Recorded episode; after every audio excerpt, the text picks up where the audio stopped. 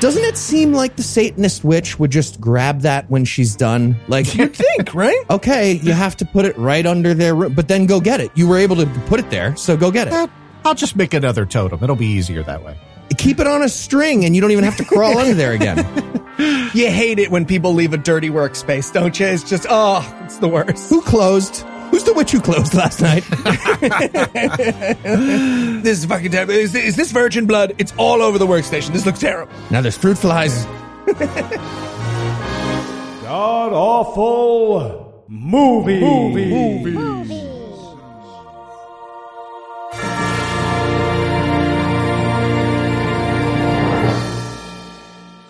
Welcome back to God Awful Movies, where each week we watch another terrible movie so you don't have to. I'm your host, Heath Enright, and I'm joined by the legendary Eli Bosnick. Eli, how's it going? Pop Scare! Yep, good one. And Pop Scare podcast host. We also have veteran masochist and protege of Alan Dershowitz, Andrew Torrez is here. Andrew, welcome back. Yeah, thanks, Heath. That's right. Alan Dershowitz, seriously, 100% taught me everything I know about criminal law, and I am bringing that majestic knowledge to your ear holes here today. I don't think Andrew's exaggerated. I think you really did learn a lot. Oh, yeah. No, that's right. That's absolutely now true. Now I want to watch Alan Dershowitz defend a doll. We're getting close. Yeah, right. All right. Well, let's get right into it. Andrew, what are we going to be breaking down today? We watched The Conjuring, The Devil Made Me Do It. It's the story of a kid who murdered his drunk-ass landlord for hitting on his girlfriend. Or is it?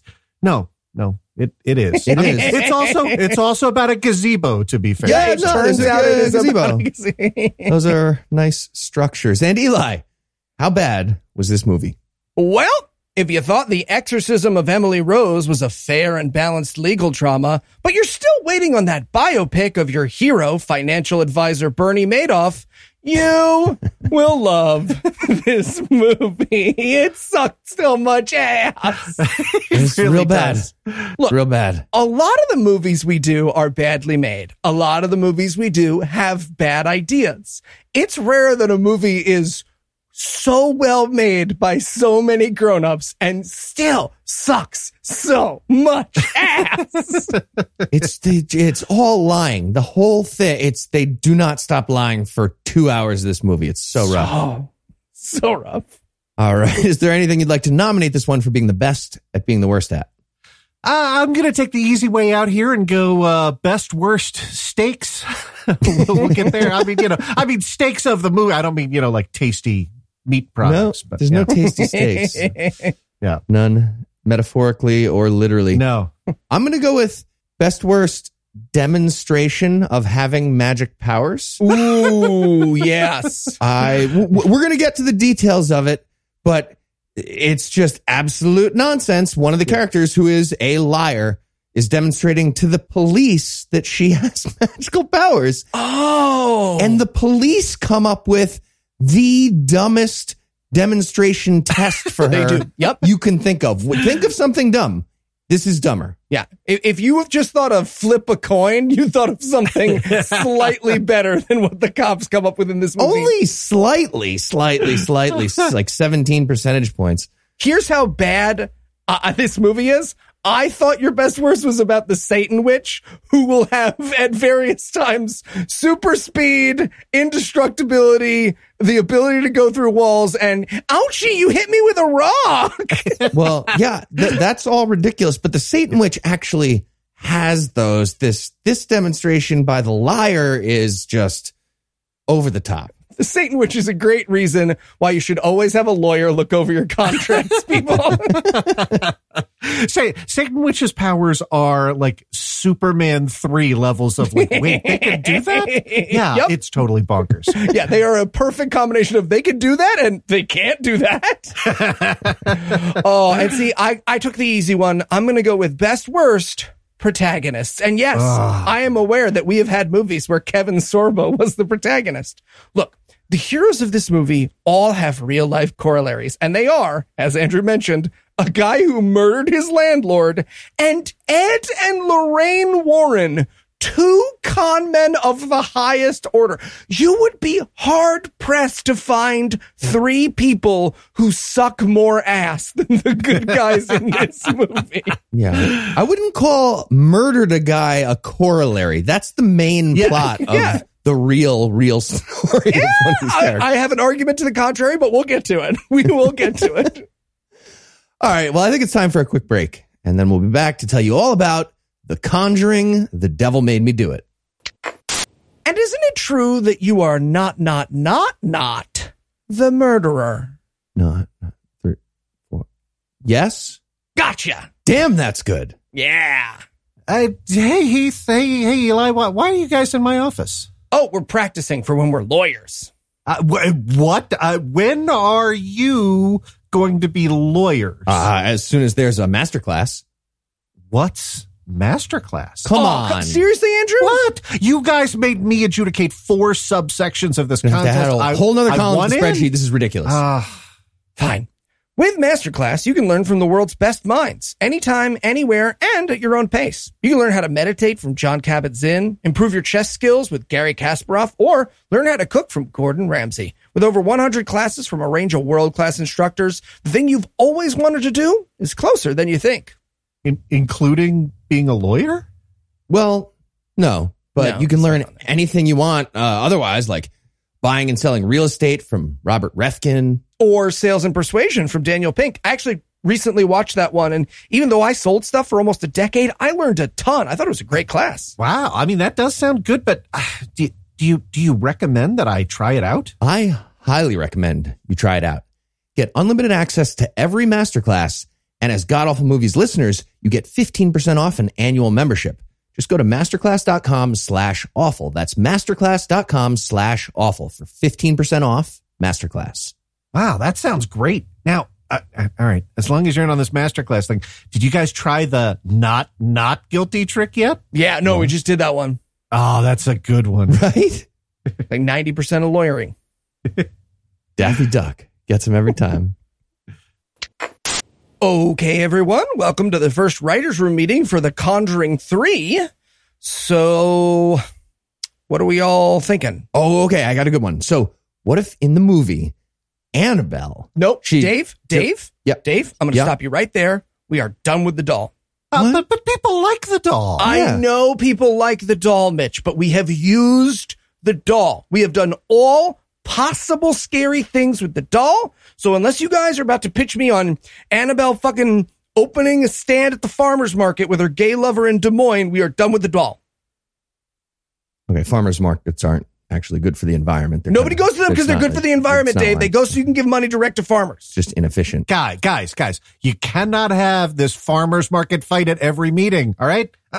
Look, okay, we agree the doll is out. There have to be other spooky events we can talk about, right? Did we do the Amityville house, right? Ed and Lorraine were there. Yeah, but we did that. We did that one.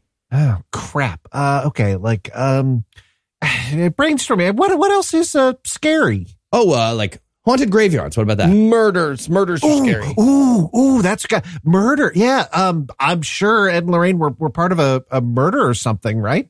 Kinda. One time, a guy who lived near them killed his landlord, and so they spent months making it about them in the press. Great. Why don't we just pretend that that's something, and we can make a movie about it? Yeah, that actually sounds pretty good. We could even add a villain instead of just, nope, he murdered a guy. Yeah, murdered a guy, exactly. Question? Yes. Are we going to be distributing this movie through theaters and retailers, or did you want to set up like a roadside stand for people to come get it like that? People like you are destroying the heart of this country, Dave. The heart and soul of the country. Okay. You're not even a vegan.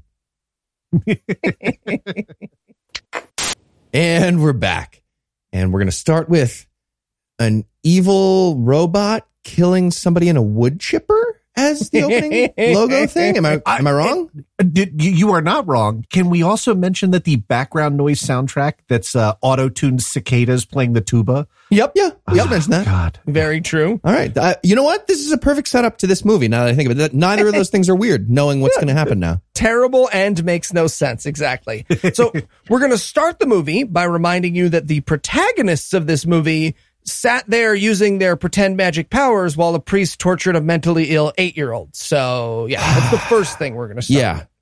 Right. There's a title card and it says July 18th, 1981, Ed and Lorraine Warren were called to document the exorcism of David Glatzel. So that's what we're watching, this little kid getting exorcised by a priest, and Ed and Lorraine Warren, who are supposed to be the protagonists of this movie, are filming that for their liar documentary, right? That's the child torturers. Yeah, document is a weird word when you're not, conducting research to be published in a scientific journal. Like when you're just a guy, it means doing nothing and filming it. Yeah. Right. And the first thing they do when we actually see them on screen after the title card is take a break from their exorcism. Are you allowed to call a timeout with Satan? Is that how it works? I love that. They're like, yeah, all right.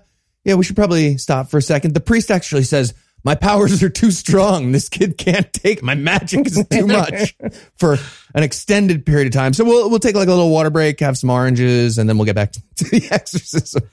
And this is like a pregame. They're not even actually doing the full exorcism yet. They're like warming up and doing, I don't know, exorcist yoga here. Everybody knows you have to stretch for 15 minutes before you can do the exorcism. Yeah. Otherwise, you'll get a cramp. Yeah, okay. It's all about breathing. And I was trying to pay attention to this part of the movie. They're like putting the kid to bed so he can get some rest before they exercise him some more. But I noticed that this kid had a Light Bright on a bedside table, and I was so distracted. I wanted a Light Bright so bad. Really? Eli, I have to tell you, Light Brights are like basically one of only 3 or 4 1980s toys that held up. Like, I would play the fuck out of Light Bright right now. Like, wait, and also, how do you play create with it? Better special effects. You put the little push pins in the black board. Yeah, it's great. Light Bright. Oh, you're done. I never understood.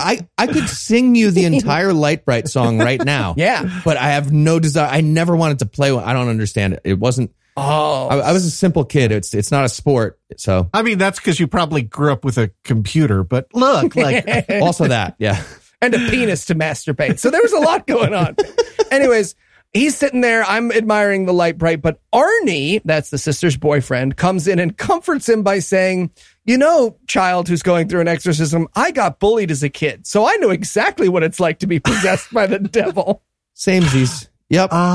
And this kid is trying so hard to be cute in this. I mean, he all but sings like, I love not being a demon. I love not being a demon. I'm adorable. So, nothing's going to happen to me in 18 seconds. Yep. Yeah. Okay, honestly, this little kid is my favorite actor in the movie, favorite character. He's pretty great. Oh, yeah. And right here at the end, he's like, hey, Arnie, lock it in. Fucking pop the question to my sister, you fucking coward. Let's go. Let's go. I'm getting exercised over here. I might die because of a demon. Get fucking married, man. Gather ye rosebuds while ye may. Yeah, absolutely. So now we're going to introduce truly the main character of the movie, unnecessary pop scare. Yes. Yep. In this scene, it's going to be a door-knocking pop scare. We all have essentially the same note right here, which is this movie invented pop Foley. Like, it's so weird. But it's the priest, and he's ready to do the exorcism. But before he can, the kid is going to go into the shower and get Satan or something. Something. This scene was so fucking dark. It was impossible to tell what was happening. Well, yeah, so the kid hears a bunch of banging on his door of his room, and then he runs into the bathroom and hides in the shower and pulls the shower curtain, and then there's like a demon puts his fingers over the top and then unsheaths a sword for a second. That the metal on metal scraping of the knife was like so jarring. It was incredibly weird. Very uncomfortable.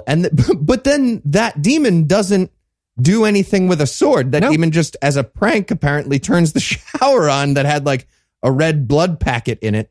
It gets showered with blood as a prank by a demon. Very prank-based demon for the first 9/10 of this movie. That was weird. But the parents come upstairs, right? And they do that thing that everyone does in a horror movie that no one should ever do in real life, which is the kid is like standing in shadow and they can barely see him. And they're like, Michael, is that you? Michael? Leg stab. Oh, right, a leg stab, exactly. It's okay. Way too fast. This little kid, I didn't like any of this movie, but I really didn't like. I was genuinely scared.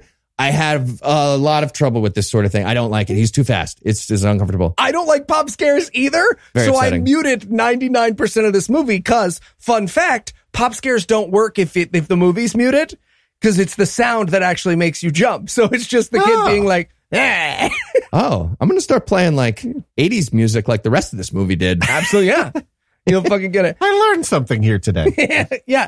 But the kid, he gets stabby for a second. They grab him. There's this great moment where Ed has the kid in like a headlock and he's like, Father, we need to speed up this exorcism. The kid's getting stabby. Yeah. And the father argues back. The priest is like, I don't know. We were doing the pregame. It's a whole thing. We need. And Dad's like, right fucking now? Stab me in the leg just now. You didn't see how fast he was? We're doing the fucking exorcism. Forget the yoga, man. The priest goes, let's drive him to the church. Why would you have come here if a part of it was driving him to the... Oh, we do a pickup and delivery service. We're really great. And then we have... I'm sorry. I had to comment on Ed carrying the like squirming demon child down the stairs where he's reaching out to like rake the walls and he is Wolverining the shit out of the wall. Well, I mean, it is, he touches the wall and then in post-production, someone adds Wolverine claw marks in MS Paint. But, right, exactly. It's amazing. Starts as the shape of an eraser and then it kind of comes down. Use the spray can. Is that a dull-edged scratch you put in the wall? How'd you do that? I'm not even mad. I'm just impressed. So they're exorcising away, and mid-exorcism, Lorraine has a psychic vision, which I should point out, in real life, means that this fucking bitch couldn't make it through a child torturing without making it about her, right? Lorraine Warren had to be like, wait, everyone stop torturing the child. I am special. And also, question, as somebody who is new to the Conjuring series of movies, has Lorraine always been cast as Uncanny Valley Sidney Powell, or is that just me? Very much. God. I haven't seen any of the other ones either, but I would imagine yes. Oh, so I have seen all of these, and the weird subplot that the Conjuring movies have accidentally created because... I don't know, someone's granddaughter is allowed to take a last pass at the script is like, Ed's always like, Lorraine, are you using your psychic powers again? And she's like, yeah, no, I gotta. It's a Lucy and Ethel dynamic that really throws off the whole series. I gotta tell you. And then the demon kicks the shit out of everybody. Oh my God. Okay. This movie is genuinely funny and doesn't realize it, right? Yeah. Like, oh yeah. This moment, this was the first of many times. This little kid, he's my favorite. He beats the shit out of a room full of adults. From on top of this table, he's doing like sweep the leg moves and just kicking people right in the face so hard. And they're just flying everywhere. I couldn't stop laughing at this point. It's so good. He also gives Ed Warren a heart attack at this point, which I just want to point out is historically true. Ed Warren did have a heart attack, but it was because he was a fat piece of shit and it didn't happen during any of their magic adventures. He was just sitting at home and had a heart attack. Yeah, people have heart attacks. That's not generally magic. Yeah, but this is when the inciting incident of the movie is going to happen. They're all exercising and Arnie is like, don't take him, take me. And can I just say, why are people constantly offering themselves during exorcism? Right? Constantly. Like, it's not necessary for an exorcism. And yet in every exorcism movie, at one point, someone's like, would you consider moving it to me instead? I don't know. That's like a free hero move in my head. I'm going to do that for sure. Because nothing's going to happen. But you look like you tried to save a little kid from something. Oh, you think he was bluffing. And he was like, shit, demons are real. And it actually turns out they are real in this universe. Yeah. It's pretty funny. He's like, hey, buddy, David, little kid, just be cool. well, what if you, what if the demon kills me and it's coming to me? I'm fucking your sister. Come on, let the demon to me. So yeah, the demon jumps into Arnie very obviously. I really wanted Ed to turn to everyone else in the room and be like, okay, so do we just start working on the guy who just got filled with a demon? I feel like we're all here. It'd be weird, but no, they're going to wait and see if he's an asymptomatic carrier of the devil. And that's the end of that scene. So now they're going to slip us another title card 10 minutes into the movie. Yeah. Okay. It says, The Exorcism of 8-year-old David Glatzel was meant to end the months of torment. But for Arnie Johnson, it was just the beginning. He's the sister's boyfriend. The tragic events that followed made nationwide headlines and led Ed and Lorraine Warren to the most sinister discovery of their career. And, I'm just curious how many sinister discoveries they have. They've lied about a few, right? You don't rank the sinister discoveries in your life? Yeah. How do you even rank? Whatever. It doesn't matter. It also says based on a true story. Okay, go fuck yourself. Yeah. Speaking as a lawyer, the word based does a lot of work in that sentence. So now it's barbecue time and love interest. Jesus, what is this girl's name? Do we ever learn her fucking name in the movie? Not that I know of. Yeah. So Girly McGirlface is gabbing with her mom about Arnie wanting to leave their shithole small town. Yeah. Nothing important's happening right now, except one thing for me. Again, this movie is very funny. So I know what you mean. Arnie's about to go inside. He's playing with David. He's playing with a little kid out in the yard, and he's about to go inside, get the plate of meat for the barbecue. And as he's walking away, David, this little kid, hits Arnie in the face with the football so fucking hard. So hard. Like, I know, it's not so like, not like you, it's a Nerf football. I dinked it off your head. Nope. He stabs him in the eye with the point of the football so hard. It is truly the first stabbing murder of this movie. It's also very clearly not a kid who threw it, right? Like they had some fucking PA. They were like, just beat him in the skull bone with a football. But this is the first of the, and this is a thing with bad horror movies, right? If your horror movie is about nothing, you've got to spend a tremendous amount of time with someone being like, that's weird. I guess I'll figure out what that was to slow, creepy music. And in this case, it's going to be a cereal box. You are not. That's not for comedian. It is like the producers watched the first hour of Poltergeist and we're like, yeah, okay, but is there something less interesting than chairs moving? Right? Oh my God! Yeah, they settled on a cereal box. Cereal. Oh. Yep. So he's staring at a box of cereal. We went inside to get the meat. He looks over to the side. He sees a cereal box moving, and he's like, "Yeah, that's kind of weird. I better go solve the issue of the moving cereal box in this horror movie." So he walks in the other room, but it turns out it's a pop scare mouse and it's not a demon. Or is it? Yeah. And apparently he's one of those people who, when they see a mouse, just sort of follows it around the house. Like he's hoping to watch it fuck. Oh, okay. I'm sorry. I gotta interrupt. I get that both of you guys used to live in New York City, but like that's a fucking rat, guys. Like that is not a mouse. Okay, that's not. I feel like living in New York City that helps us know whether it's a rat if it can carry a full 8-slice pizza down a set of stairs. Yes. Otherwise, it's a fucking mouse. Outside of New York City, that's a rat. Okay. Yeah, and then so even though he just saw the mouse run in there, apparently the mouse's mouse hole is at eye level. It's fine. Even though he just saw the mouse run in there, he then presses his eyeball up to it like he's hoping for a mouse fucking peep show. Well, yeah, I was like, all right, man, you just saw somehow a rat mouse like fly into the air and go into the wall in a hole at your human eye level. Yes. And I was like, okay, probably don't touch the mouse demon hole because the hole is like clearly possessed and there's like evil tar dripping off of it. And he's like, yeah, I'm gonna fondle this with my hand. You know what? I'm gonna put my eye right next to it now. Like his dick was about to go into that hole before 100%. No question. Yeah. That the eyeball literally breaks the fourth wall in this shot. Yeah. Yeah, so then there's another pop scare. It's the spooky kid from before, but he imagined it or something. Wait, it was a kid? I It's unclear if it's the witch or the kid. I thought it was just some older guy who's just behind him and then disappears. I think that's the witch. I think that is the actress who's playing the witch. She is showing up in these pop scares early on. Okay, she dresses like a pilgrim. Maybe. She does dress like a pilgrim. Maybe which I didn't catch her face enough. Or yeah, and she's like off to the side. So let me spoil the movie now for a moment so that we can follow along with her insane fucking plan.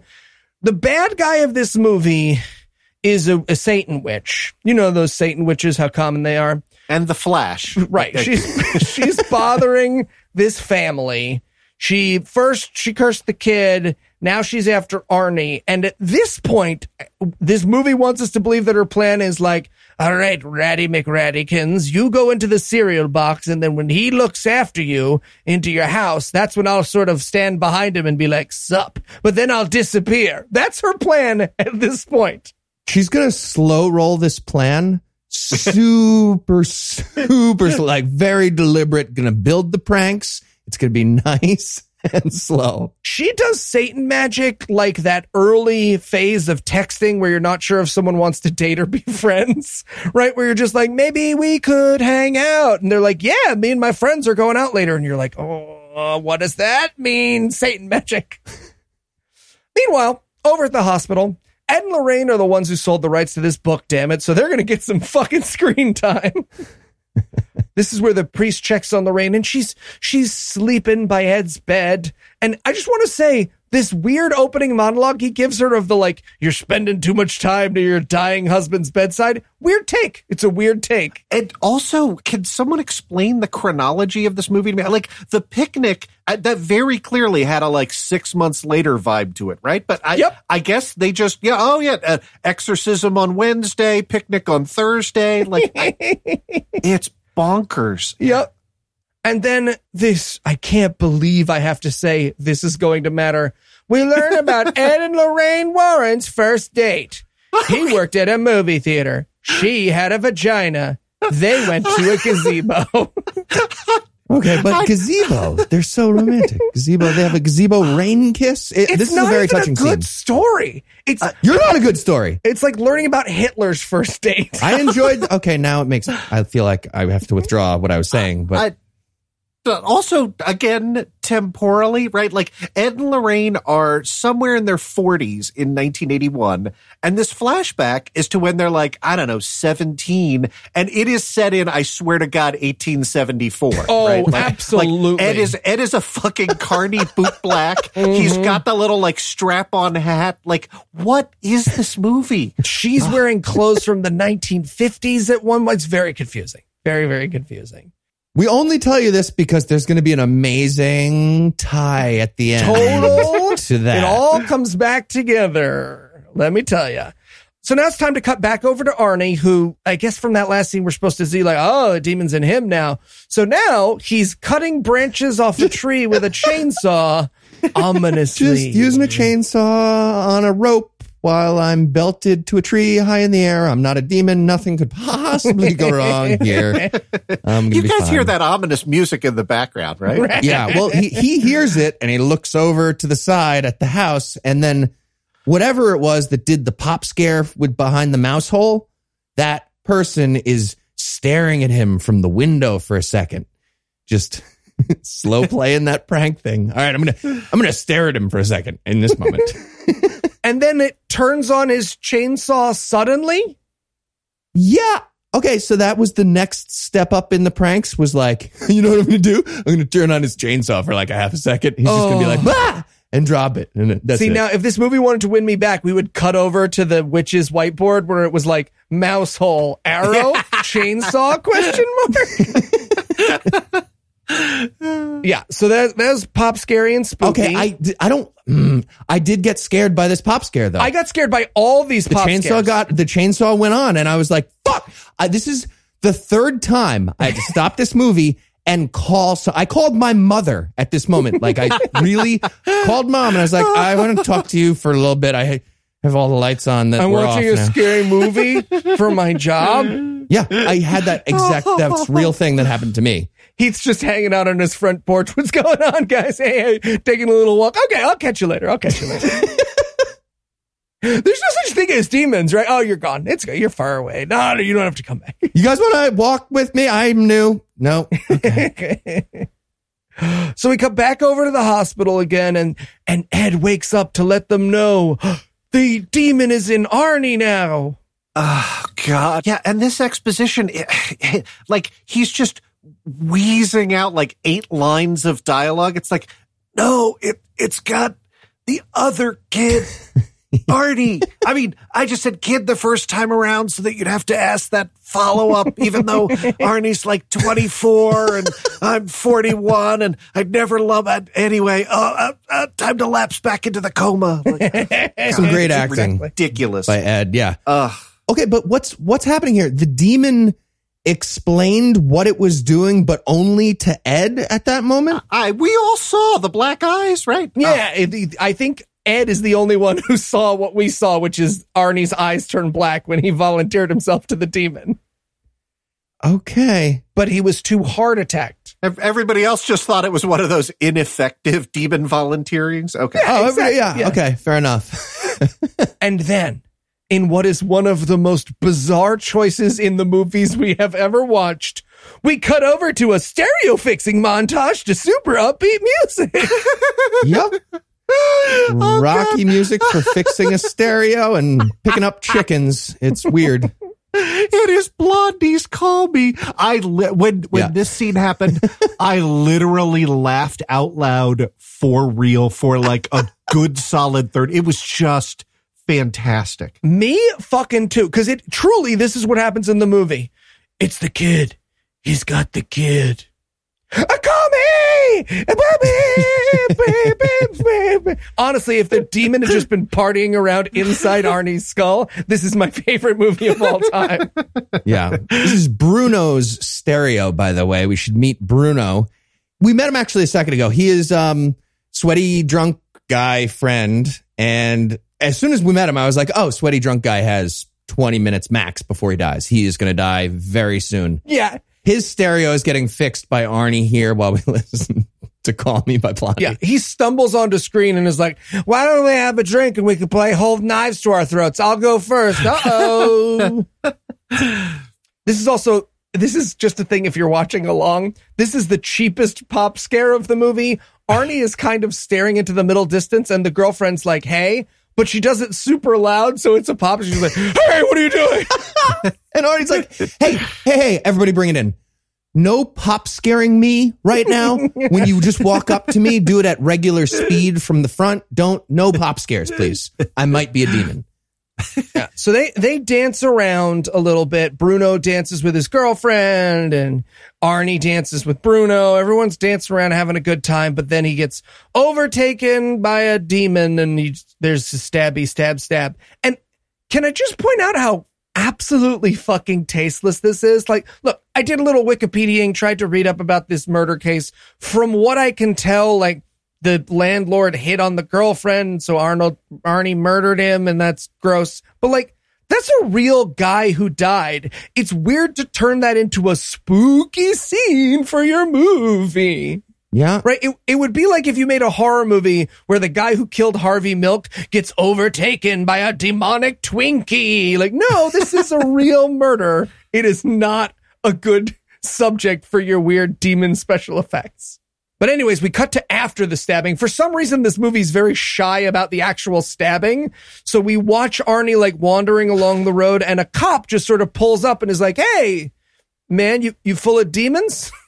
You got demon eyes? You have demon eyes there? And he's like, what? No, regular eyes. Eyes. I just have eyes. Look at, they're normal. I guess it falls to me to point out that in Bridgefield, Connecticut, or wherever this is shot in 1981, we're supposed to believe that this is a black cop driving the patrol car all by himself. Yeah, that was the least realistic part in this movie about demons. Yeah. So he's like, hey, man, your eyes demony. And then he turns around and he's all covered in blood. And he has that great, like, oh, I think I might have stabbed a pie. It seems like the demon inside would just keep the human's eyes normal for now while he's trying to like get away. No? Or is the demon like trying to get caught, like trying to set up a test case, like right about demon? Well, we're going to find out that there's going to be a test case about demons. It doesn't go as well as I would like, honestly. Yeah. So later that night, the cops are on the scene solving the very obvious murder. But don't worry. The movie is sure there's another hour and 25 minutes of this movie left. And we get exposition radio playing, already calling it a murder, right? Like, not guy stabbed, police are investigating possible murder. Nope, they definitely know. Wasn't self-defense, wasn't any other kind of thing. Like, that seems like irresponsible newscasting to me. Yeah, they got one of the future telling things from Minority Report doing their news telling at this point. Yeah. I'm going to allow that to characterize the witness as a carjacker. So, so we cut over to the prison where they are having Arnie read the Bible, because if you can read the Bible, you don't have a demon in your butt. I love that. Everyone in this interrogation room agrees that demons always play by the rule. Right? Like, this is like Heath's point, right? Like, demons hate it when you read from Second Chronicles. Like, isn't there the demon Heath somewhere who's like, hey, I could just not make his eyeballs go all black when we're murdering him. And when they start reading from Deuteronomy, I'll just tune it out like a normal person instead of frothing at the mouth. Hey, this is great. Southeast. Very effective demon, just saying. It's an excellent tactic. But yeah, that means that the demon is gone.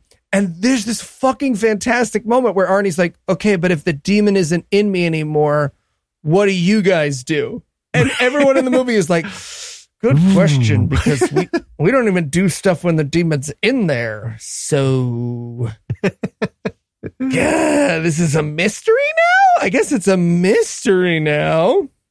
Don't worry, the movie will forget about this plot. Yeah, the movie will forget about this plot very, very quickly. So now we cut over to, I think, all of our favorite scenes. and one of the great reasons why we had Mr. Torrez on today, the scene with the lawyer explaining how guilty he is. This is the best. This lawyer just is so angry about having to do this meeting in the first place. And the lawyer's just like, you're all stupid. I'm a lawyer. We're a demon possession defense is what you would like to do. You want me to do that? That my job as a lawyer will be demon possession, not guilty. That's what you're saying. Yeah, I have never been more empathetic for any character on screen than this lawyer in this movie. Because look, like, I'm not gonna lie, I've had conversations with clients that have been the equivalent of I'm not going before the jury, and again, this lawyer says grand jury, which takes me out for a second, but whatever. The script was written by an idiot. I'll whatever. It was just the royal grand. It was a jury that happened to be grand in the general sense. But look, like, I'm not going before the jury and arguing he was possessed by demons. Good sentence to say, lawyer, except that sentence number 2, the next words out of her mouth were, because that's never been done before. Look, like, the problem is not lack of testability here on this. Like, God. Show me the stare decisis of this thing, and then maybe we'll... That's less nonsense than what this movie would have. Yep. Okay, but Ed and Lorraine are like, yes, we want you to do that as an attorney. You know what? Come over for dinner, and we'll show you what we're talking about. And I was like, show this attorney what? What the fuck are you going to show her? What does that even mean? Okay. So for clarity, the claim that this movie is making, Ed and Lorraine Warren literally turned their house into a look at our spooky shit museum. Yeah. Okay. So the claim that this movie is making is that when they were about to have the lawyer make this claim, they were like, no. Come see our Raggedy Ann doll, which is what Annabelle is based on, and a collection of broken plates from the Amityville house, which we charge people $25 to look at.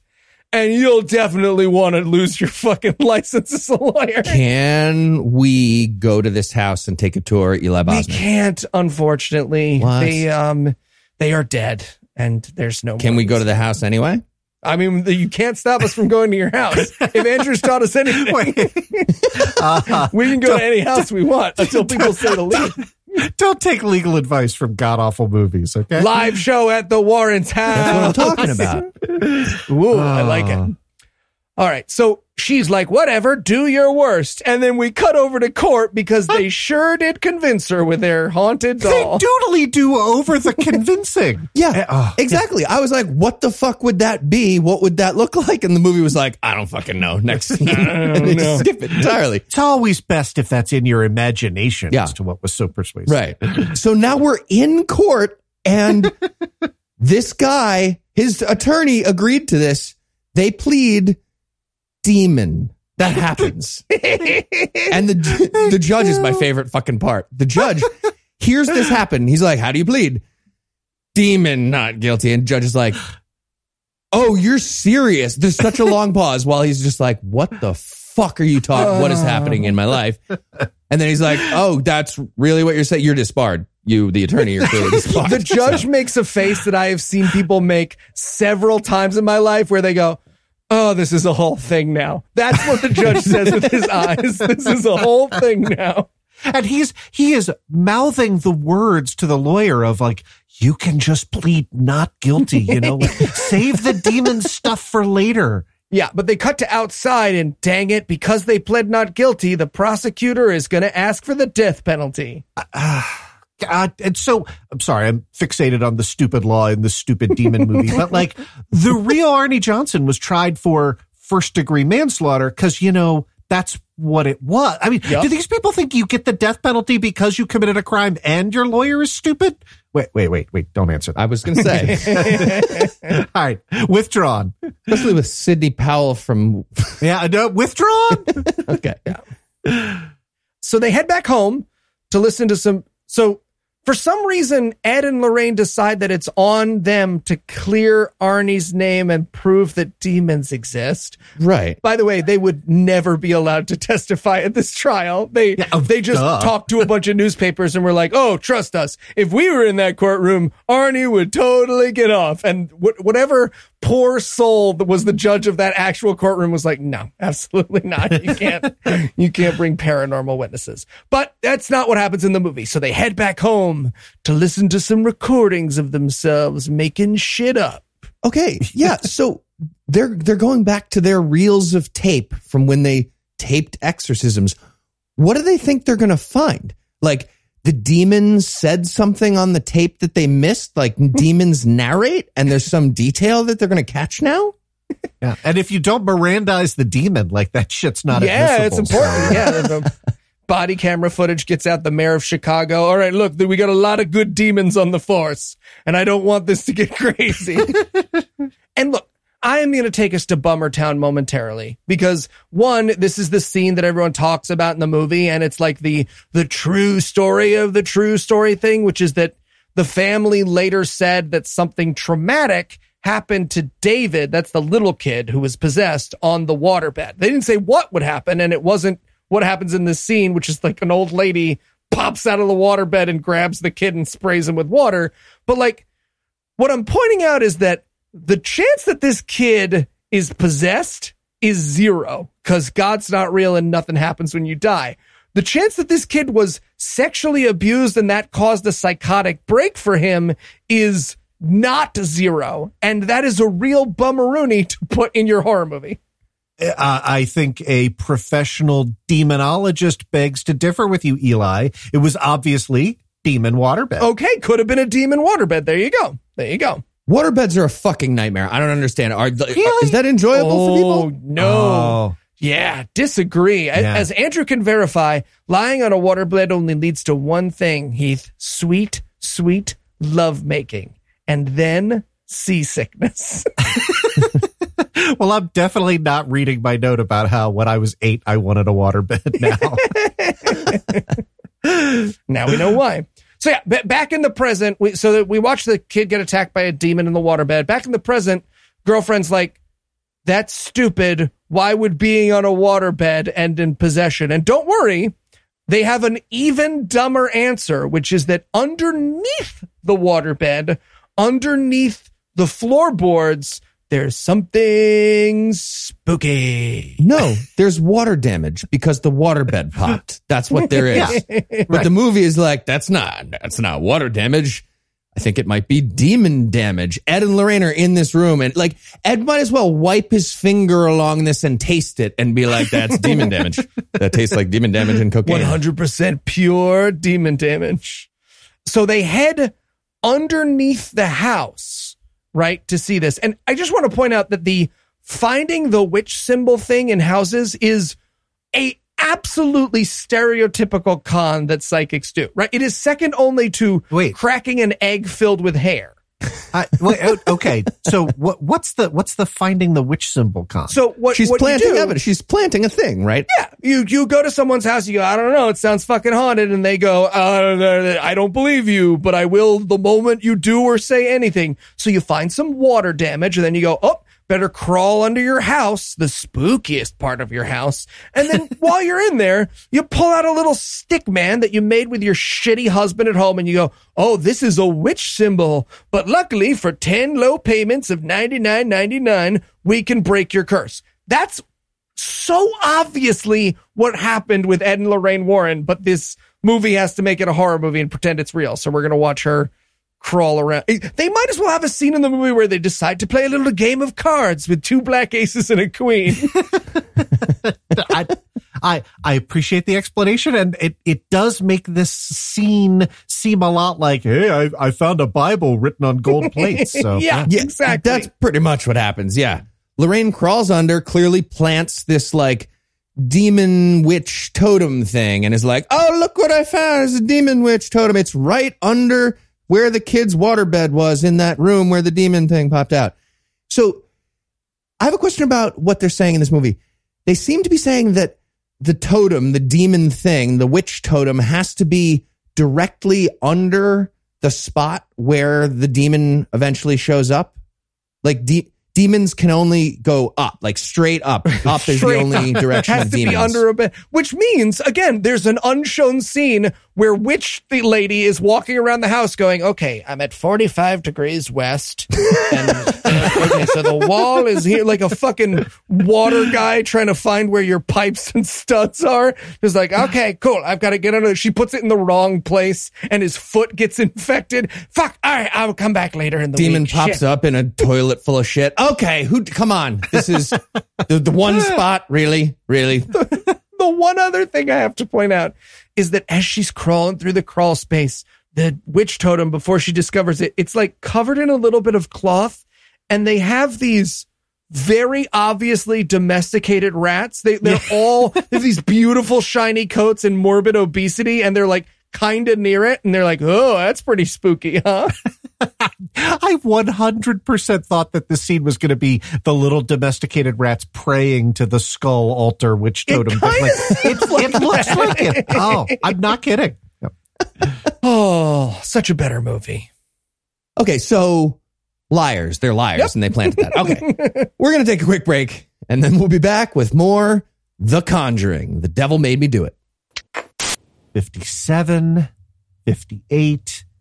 59. We're up a graveyard. Oh, God. We were so close. We were. I felt guys, it. What you doing there? Oh, Andrew is teaching me not to commit crimes. Yeah, that's right. If Eli could make it 60 seconds without committing an audio felony, I'll take him out to dinner. Which is good, because I am starving. Well, Eli, if you're looking for excellent eats at an affordable price, why don't you just try HelloFresh? What's HelloFresh? With HelloFresh, you get fresh, pre-measured ingredients and mouth-watering seasonal recipes delivered right to your door. Skip trips to the grocery store and count on HelloFresh to make home cooking easy, fun, and affordable. That's why it's America's #1 meal kit. I don't know, Andrew. I have special food needs. Dark special food needs. Yeah, we know. Look, HelloFresh offers 27+ recipes to choose from each week, from vegetarian meals and calorie-smart choices to craft burgers and extra special gourmet options. There's something for everyone to enjoy, with all recipes designed and tested by professional chefs and nutritional experts to ensure deliciousness and simplicity. I don't know. Heath and I spent a lot of money on that billboard you wouldn't let us put up. Yeah, because it was a war crime. That was actually never settled by the UN. Yeah, that wasn't, because I stopped you. But Eli, HelloFresh is 28% cheaper than shopping at your local grocery store and 72% cheaper than a restaurant meal without sacrificing the quality. Yeah, I was actually a HelloFresh customer way before they were a sponsor. I love the variety, and they make cooking for myself at home a breeze. Okay, guys, I am in. How do I sign up? Just go to HelloFresh.com/awful12 and use the code awful12 for 12 free meals, including free shipping. So I go to HelloFresh.com/awful12 and use code awful12 for 12 free meals, including free shipping? That's exactly what I just said. Yep. All right. Sorry, Andrew. Looks like I won't be needing that dinner after all.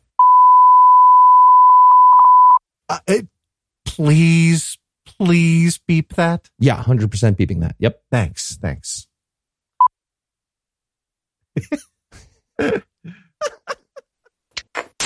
Mr. Torrez, come on in. Hi, Ed. Hi, Lorraine. How's it going? Thank you for agreeing to this. I think that after you see what we've got to show you, you'll see things our way. Right. Look, I understand that you want me to go into a court of law and say that my client was possessed by a demon when he stabbed a guy. I got to tell you, even if ghosts are real, that's a bad defense, okay? There's nothing you're going to show me here that's going to make this... Perhaps this... Raggedy Ann doll? Not just any doll, Mr. Torrez. This is Annabelle, the haunted doll. That's the silliest thing I've ever seen. You're silly. Yes, it is. It is. They had to change it to a different looking doll for the movie. But perhaps this will change your mind. A broken plate from the Amityville horror thing is the last remaining evidence. Yeah, wasn't that whole thing a very obvious real estate scam that your partner confessed to being a scam super publicly? I don't remember that. No, woo. It's not what you said. Yeah, woo. Seriously, my God, Mr. Torrez, it's a real spirit. That is very clearly your wife wearing a sheet with the eyes cut out a la Charlie Brown. Very real spirit. I'm a ghost. Please stop. Do the legal thing we want you to do. Careful, Mr. Torrez. You better give it what it wants, or you could be haunted forever. Take this seriously. Okay, I'm going to go. Don't forget to visit the gift shop on the way out. Your home has a gift shop. Of course it does. Yes. To the left. And we're back. And now Ed and Lorraine are explaining the magic behind the witch totem that Lorraine very obviously planted under the house to make their stupid documentary more exciting.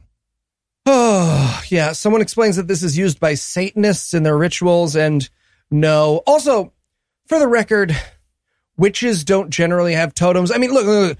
Some do, because Wicca is 99% white girls with undercuts appropriating other cultures. And one of the cultures that they like to appropriate is First Nation people who do use totems, but they use them in religious practice and not for magic spells in any sense that we would understand that sense of the word. So my point is that this whole movie centers around a witch's totem, which is like calling something a Muslim communion wafer. It's just not a thing.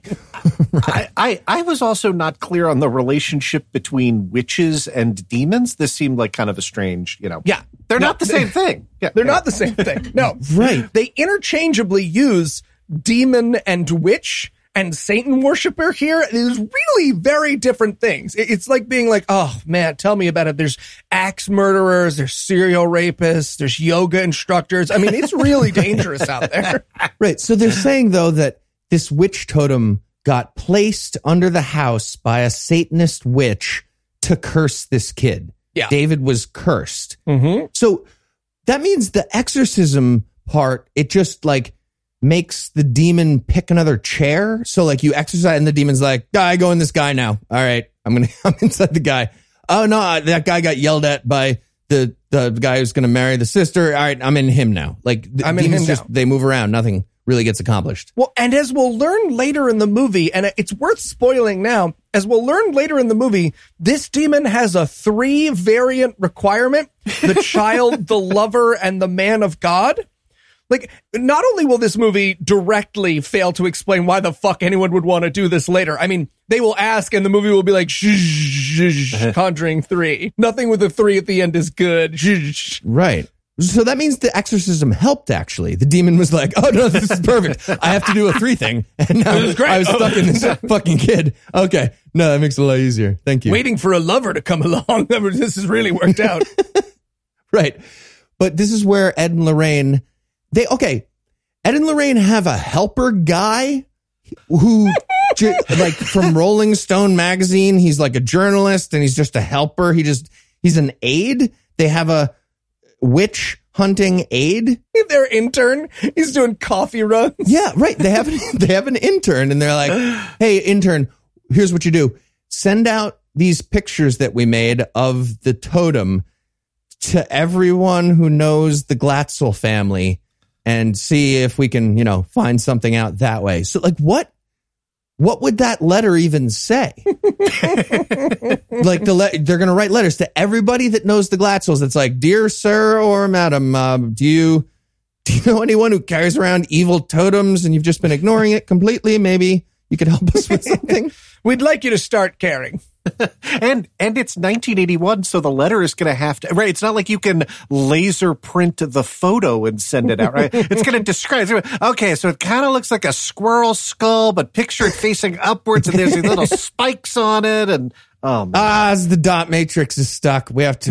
It's jammed. I got the dot. No, you're not lining it up right. You can see you're not lining up the spikes. Oh, God damn it! This is also where Ed is pretty sure that this is the Disciples of the Ram cult. And he goes, you remember that, don't you? And I was like, no, because you made them up for this fucking movie, dude. I'm thinking, hey, man, Temple of Doom will not come out for another 3 years. So, Yeah. But luckily, they remember that there was a priest who totally knew all about that very real cult. And he retired, but they could go ask him about it. And when they say he retired, I wrote in my notes, if they do not find him chopping woods in a cabin in the forest, I'm going to be so fucking mad. So close. Good news. Yeah. He is feeding his chickens in a life of retirement. Oh, and he looks like he has been decomposing for about 125 years. Right? Like it does. So yeah, Ed and Lorraine drive out to this guy's house and they're like, hello. We're random people who drove to your house and want to ask you questions. And he's like, I have chicken shit on my hands. Best line of the movie. So you won't shake hands with them. Great response to meeting Ed and Lorraine Warren. Oh, Let me tell you. I'm using that from now on for everything. Just, hello, I have chicken shit on my hands. Heath, why haven't you texted me back? Chicken shit hands. Okay, but this did bring up a very spiritual question for me. Do you think con men, when they meet like this, right? Because the priest that this is based on is obviously a con man who talked about Satan shit. Ed and Lorraine Warren, con people. Do you think when con men meet up, they get to be like, hey, dude, we're working on this publicity shit. You want to help us out with this? Or does everyone have to pretend the whole time in case someone's a cop? Oh, they have to pretend. Oh, yeah. This priest, this is a guy who helped fuel the satanic panic, according to their own story. That's who they're referencing here. One of those guys. Yeah. It's a dirty, rotten scoundrels situation. I get it. Excellent. So he's like, yes, I have heard of your Satanists. And this is where they ask why the fuck anyone would do this. And the answer is, actually, Satanists love chaos. His nectar is despair. Okay. This whole scene is great, though. First, this guy, chicken shit hands guy, is like, forget you ever saw this. They show him the picture of the totem. He's like, forget you ever saw this. And I was like, all right. If they're just like, sounds good, credits. I would have been so fucking happy. All right. Let's end the movie. Best GAM episode ever. So good. But no, he looks at it and he's like, oh, well, this is very sophisticated. A sophisticated squirrel skull thingy. Get the fuck out of here. So weird. Yeah. I love the idea of a really sloppy, low-level witch. Yeah. Like an unsophisticated totem. Yeah, just the me of witches, just like can't get the squirrel head to fit on the jawbone. The demon kind of half enters the kid and then exits again. Huh? Was that good? It's a Cabbage Patch doll. Heath, will you come do my side work on my totems for me? No. Measure the totem twice. Cut the totem once. Right. So he says it's very sophisticated, and they're like, oh, okay. So why would someone attack a little kid? And old man priest is like, well, the why is irrelevant. And you watch Ed and Lorraine be like, no, that's our entire question. It's the whole question. We need to know why. And then Lorraine is like, okay, what if I rephrase without the word why? And she says it slightly differently without the word why. And he's like, yeah, come on in. I'll tell you all about this. I have a creepy unlit basement that will answer all your why questions. God, yeah. So they're walking down to the terrifying basement. Lorraine's like, I don't want to go in your terrifying basement.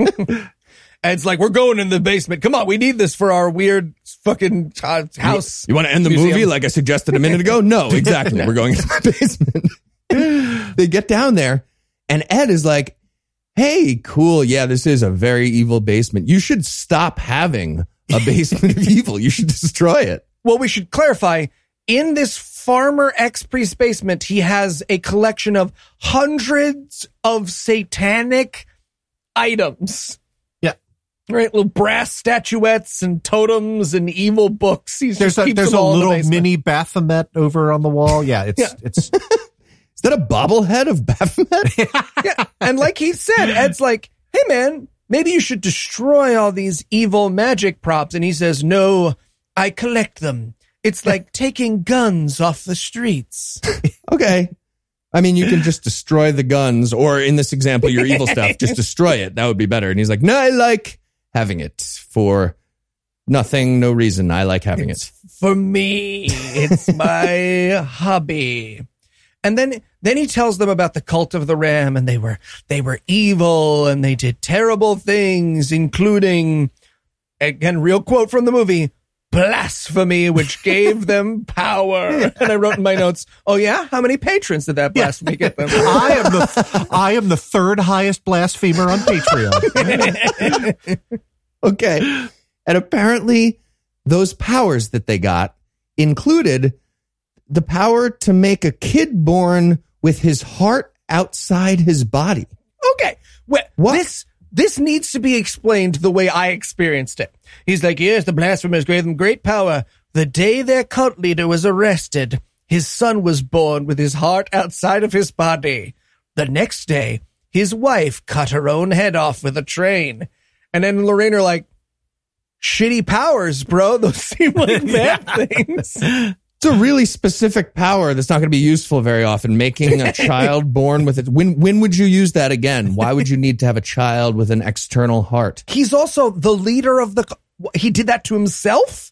Or they did it to him for getting caught? Who the fuck knows? But meanwhile, somewhere spooky, a Satan witch is lighting candles spookily. With like... a giant collection of matches that the witch had to keep in a little thing. It seems like you'd get a lighter at a certain point. You're probably doing this spell a lot. You're doing a lot of light. Just get a lighter and like, yeah, but if you get one of the stick ones, it wrecks the mood, right? You're just like click, click, click, and you're just like speeding through the candles. That's no fun. Get an ornate Zippo with like a skull on it. I don't know. No, because then you got to tilt it down. It's a whole thing. Or you got to put the candle on top. We watched this witch refilling the Zippo with the little Zippo refill thing. Going to the gas station, picking one out. Do you have Zippo refills? Why does this one say "get her done"? Who am I getting done? Am I the her in this case? But this is her casting a spell. So we cut over to Arnie. Remember Arnie? He's who the movie's about. Apparently, he's mopping. Yeah. Apparently, when you get accused of murder, they immediately put you on mop duty in a room full of sleeping other prisoners. Yeah, so he's mopping, and then obviously this is another one of those times where they're trying to do pop scares. So Arnie looks over to the side, and he starts staring. I don't even know what he was staring at, but I was like, hey, man, don't stare at random objects. That goes badly for you every time. Don't do that. Just ignore it. This is the thing. You can get ahead of most horror movies. If you walk into your kid's bedroom and he's standing in the corner, you're just like, hey, what's going on, champ? Booba dooba dooba. Yep. Then you've beat the demon at their own game. Don't stare at the bucket. But there's a bucket snatch pop scare here, yes. Yeah. We also, we get to see the prison guard lady in like the next room. Oh, she's so good. She is my other favorite character besides David. She's fucking fantastic. She's just in the other room being like, this guy's staring at a bucket. He's going to get pop scared by that. What a fucking idiot. Classic. This woman can be in every horror movie ever. Just in the other room, casually reading her magazine as demons rise and pull forth from the ether. I wanted her to have like strings and she's like moving the bucket away from fucking some guy who's hiding underneath gives her $20. I can't believe he fell for that. I'm telling you, they always stare at the bucket. But alongside prison guard lady don't give a shit is the fantastic random sallow-skinned person now solemnly intoning the Blondie lyrics. Yep. It is. I defy anyone to watch this scene and not giggle hysterically. Like it is just okay. Even Arnie can't stop giggling. Almost, no. He's like, "Hey, what do you reciting the lyrics to Blondie? Call me as a pop scare man." It kind of. You're fucking up your pop scare. He starts to explain it. He almost explains it. He's like, call me anytime. It was the song you stabbed the guy to. Yeah. Obviously, I should have picked something different. Can I start over? Oh, my God. Oh, God. If they had picked It's Raining Men here, could you imagine how much? You get this guy going, humidity is rising. The barometer is getting low. Oh, my God. It would be so great. But yeah, that apparently spooks out Arnie. And then the Satanist, we get this cut of the Satan witch walking away from her cup like, good job. I did good. Good day of witching. And we use so little of Call Me that we don't even have to pay royalties to Double evil. Right. So meanwhile, back at Ed and Lorraine's place, they're staring at the witch totem in the hopes that it will look less silly. And it won't, by the way. It looks like someone's first attempt to build a bear. Yeah. But this is where their intern comes back in and lets them know that there's the cops in Danvers, Massachusetts. Remember how they sent out all the photos to everyone in the world ever? A cop in Danvers, Massachusetts has seen a totem just like this where a girl was stabbed 22 times. Which is the same as Bruce, who also got stabbed 22 times. Yep. So they go up to Danvers, Massachusetts to talk to this cop. And the cop explains that he's got a case where this might be involved. And he explains that, same as theirs, there's a witch totem that they found at the girl's house who had been stabbed. Now, doesn't it seem like the Satanist witch would just grab that when she's done? Like, you'd think, right? Okay, you have to put it right under their room, but then go get it. You were able to put it there, so go get it. I'll just make another totem. It'll be easier that way. Keep it on a string, and you don't even have to crawl under there again. You hate it when people leave a dirty workspace, don't you? It's just, it's the worst. Who closed? Who's the witch who closed last night? This is fucking terrible. Is this virgin blood? It's all over the workstation. This looks terrible. Now there's fruit flies. Yeah. Didn't do any of your baby roll-ups. So they go to the cop and they're like, maybe we can help each other. And the cop's like, no, you guys are frauds. And they're like, I'm a police officer. You help me with my thing. No.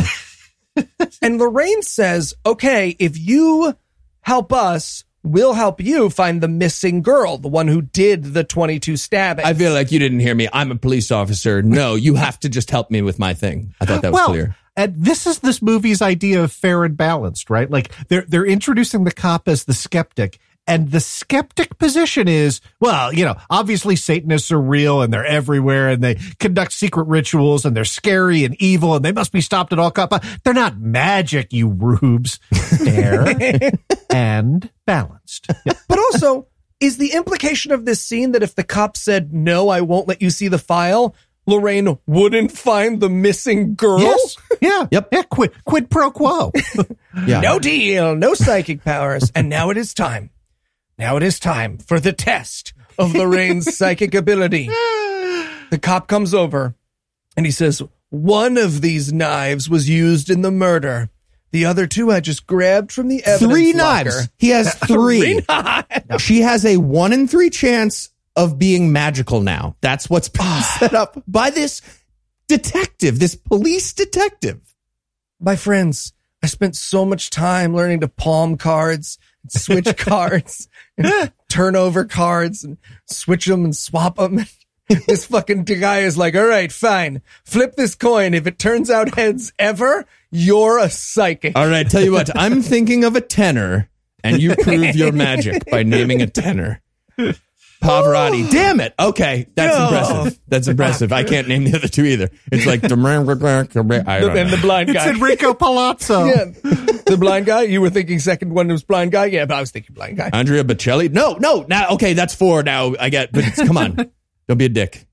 They drive a little bit, and as a further proof of her power, she goes, you missed a turn. The body's back there. And I just wrote my notes. Okay, nobody likes a backseat driver when you're looking for a corpse. Okay, Lorraine? I was just really hoping that she would get the knife wrong and they just leave and then credits. Yeah. It's like, no, oh, you're not magic and you can't be involved in this case. You're dumb. Go away. I will note that this is the fourth time that Heath has suggested this movie would be greatly improved by just ending early. And I agree. So many spots. Agreed. 100 times. Very much agree. God, I love, so yeah, they're driving now to go out in the woods to check out the murder scene that the cop had. And the cop in the car, he's like, okay, you know what? Fuck. I should have had you guess the knife more times in a row. I should have done it. Yeah. It should have been at least like several tests of 1 in 3 chance. Fuck. I could have. Basically, you picked out the Folgers coffee, and I feel like that was really easy. I feel like an idiot. I kind of like this scene, right? Because Lorraine is saying deliberately insane shit, right? Like Elvis is playing on the radio, and he's like, oh, did you meet Elvis? And she's like, yes, but both before and after he was dead. And it's okay. Like, I right. And that's his attitude. And it's like, great, I'm in a car with crazy people. And I'm saying the cop could guest on God Awful Movies as well. Absolutely. Okay. It could have ended the movie right here too. It could have been like, I met Elvis and dead Elvis. Cop's just like, all right, get out of the car. We're done. Get up. If he pulls over and forces them out of the car. The movie's over. Oh God, that would be the best. So back with Ed and Lorraine, they get to the forest, and she's using her magic bracelet to find the dead kid. Oh, fuck me. Yeah, she's swinging it like a dowsing pendulum, so that, lends a lot of support to Eli's thesis. She's this amazing moment where she goes, something terrible happened here. And the detective's like, yeah, we just said we found a body here. Murder. Yep. Yeah. There was a murder. You want to guess 1 and 3? I'm thinking of a number. Between 1 and 5. All right, this is the real test. Let's get serious. Yeah, so Lorraine is like, all right, I'm going to step into Dark World for a second and do my thing. See if, I don't know, they left a business card in Dark World. Maybe I'll find it. And she goes into Dark World. She has a little doodly-doo. And apparently she can see into the past, right? Because she sees the girl who gets murdered hanging out with her friend in the woods. Yeah. Why would she just now be using seeing into the past for the first time? I feel like that would be a very useful thing in, helping to solve crimes. But yeah. Go home and use that on your thing in Connecticut. You have a superpower. You know that thing that you've been trying to figure out where it's from? Use past. Your superpowers on it. Most things happened in the past. And if you're thinking like, oh, Eli, it doesn't work like that. No, later in the movie, it will work exactly like that. Thank you. Just use your power. Force push. Do it right away. Basic stuff. But yeah, she witnesses the murder in her Dark World underneath thing. and she like gets lost in the character like fucking Daniel Day-Lewis and almost throws herself off a cliff. Yeah. She starts miming like the stabbing over and over. And finally, Ed goes over and he's like, honey, stop. Can you stop it? You're a little too much. You look ridiculous outside of Dark World where we are. Kind of embarrassing me in front of the detective.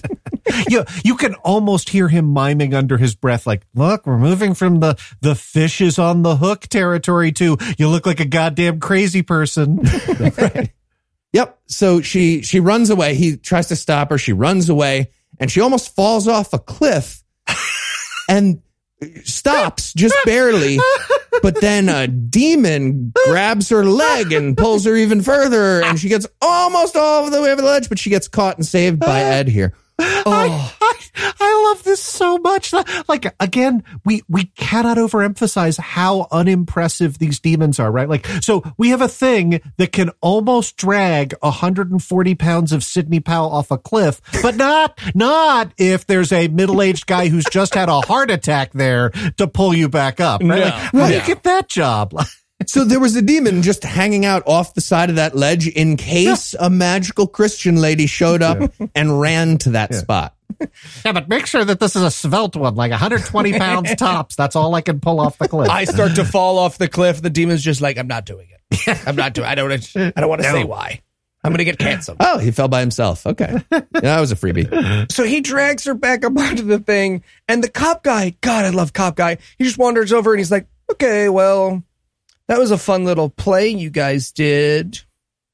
Not good, not helpful. And they're like, check the water. She's down there. And he's like, oh, okay. Meanwhile, they agree to go check the water. And back at the ambulance, I guess someone called an ambulance. Ed is getting a blood thinner. So no Viagra that night for him. Yeah. So, yeah, Ed has a heart problem. And the EMT is like, hey, man, were you sprinting through the woods with your serious heart condition and then dragging somebody off the side of a ledge? And he's like, yeah.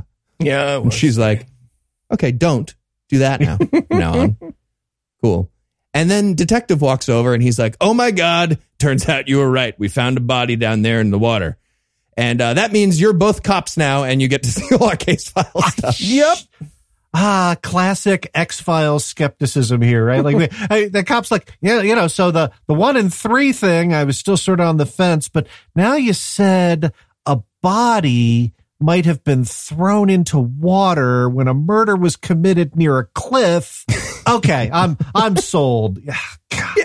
He also, to try and double down on this, he goes, you know, we looked twice and didn't find anything in that water. And I wrote in my notes, oh, maybe try harder. Maybe really give it your all when you're looking for dead bodies in bodies of water. Now that a psychic lady. So Arnie's sitting in his prison cell, right? We cut over to Arnie sitting in his prison cell. And the preacher who talked to Ed and Lorraine earlier, he sneaks him holy water in a glass bottle. He might as well give him a Swiss Army knife for the tweezers, folks. Right. I wanted it to be a hollowed out Bible, and he opens it up, and it's just a smaller Bible inside. He's like, oh, okay, you can just give me either one of these by themselves. That's fine.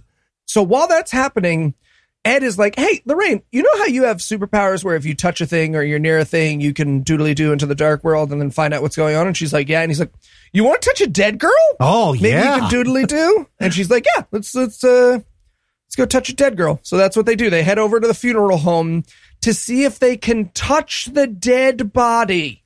Yeah. So they get to the funeral home, which is closed because it's a fucking funeral home. And Ed breaks in and they just start sneaking around looking for a dead body to touch. And can I just say, I kind of want funeral homes to have a night guy, right? I just want grandma to be slightly better guarded so that the Warrens can't come in and touch him. They need Bend Over from Fletch 2. Yeah, exactly. But they do eventually find the body. This is, by the way, where I muted the movie. So this movie's pop scares had no power over me for the rest of the film. Little pro tip there for you there. And so Lorraine finds the drowned girl and she squeezes her. And it's a really long time before she has a psychic vision. So Ed has this great moment where he's like, did you see anything? Or are you just squeezing a dead girl? But yes, she does eventually have a vision of the witch thing, and we can see into the satanic cave section of the mortuary. She walks through, and she this is her like going into the dark world and seeing the witch's coven. And they did that thing where Satanists have the upside down cross, and I just love the image of a Satanist witch nailing a cross upside down inside their covenant and being like, ah, that's the opposite of how you were. Got him. Totally got him. Yeah. And is this where the Satanist witch and Lorraine meet each other in Doodly Doo Land? Yes. Yes. Okay. So that's how it works. Lorraine's in Dark World Doodly Doo Land because she's touching the corpse of the girl in Massachusetts. But that same doodly-doo dark world land is connected. It's the same one. Everybody uses it. It's just there's one world for that. So the Satanist witch, who's connected to Arnie and messing with Arnie, bumps into her awkwardly in doodly-doo world. Is like, oh, hey, are you trying to foil me magically? Oh, and again, Lorraine doesn't know that she can see her. So there's this amazingly funny like, oh, hey. Lovely coven you've got here. Is that Pier 1? The table full of bones? But she lets go. She like releases herself from the dark world, but not before the witch can send a dead body. Okay, this is the best. So Lorraine's still in the doodly-doo, and Ed is like, hey, Lorraine, we got a demon here, like a real one in my life, in the regular world. Lorraine, wet demon. There's a very wet demon. Focus up. It's right next to me. Also, we should point out that this demon is portly. He's a portly fellow. It's a large demon. It is Meatloaf. It is Meatloaf from Fight Club. It looks exactly like Meatloaf. So good. Meatloaf and naked. Yeah. Also naked. And soaking wet with sweat. Yeah. And look, I think I can speak from personal experience here. Fat guy with his balls out, not scary. Funny, definitely funny. Yeah. Not scary. This movie is very fun. This is a hilarious movie. Yeah. Yep. He has to, at one point, the demon starts to like run at Lorraine, but she's still in the dark world. So Ed is like, oh, I gotta side tackle this big fat fucking son. But he doesn't do it. He thinks about it. He's like, all right, I gotta save Lorraine. But Meatloaf demon sweaty just starts to run over and trips and falls, smashes his face against the metal table. It was so funny. I could not stop laughing. Why did this movie not think that was a comedy beat?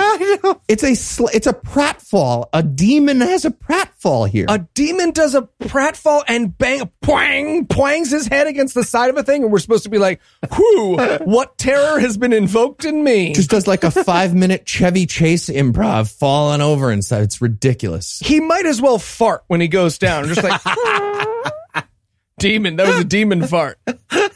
What's it, Eli?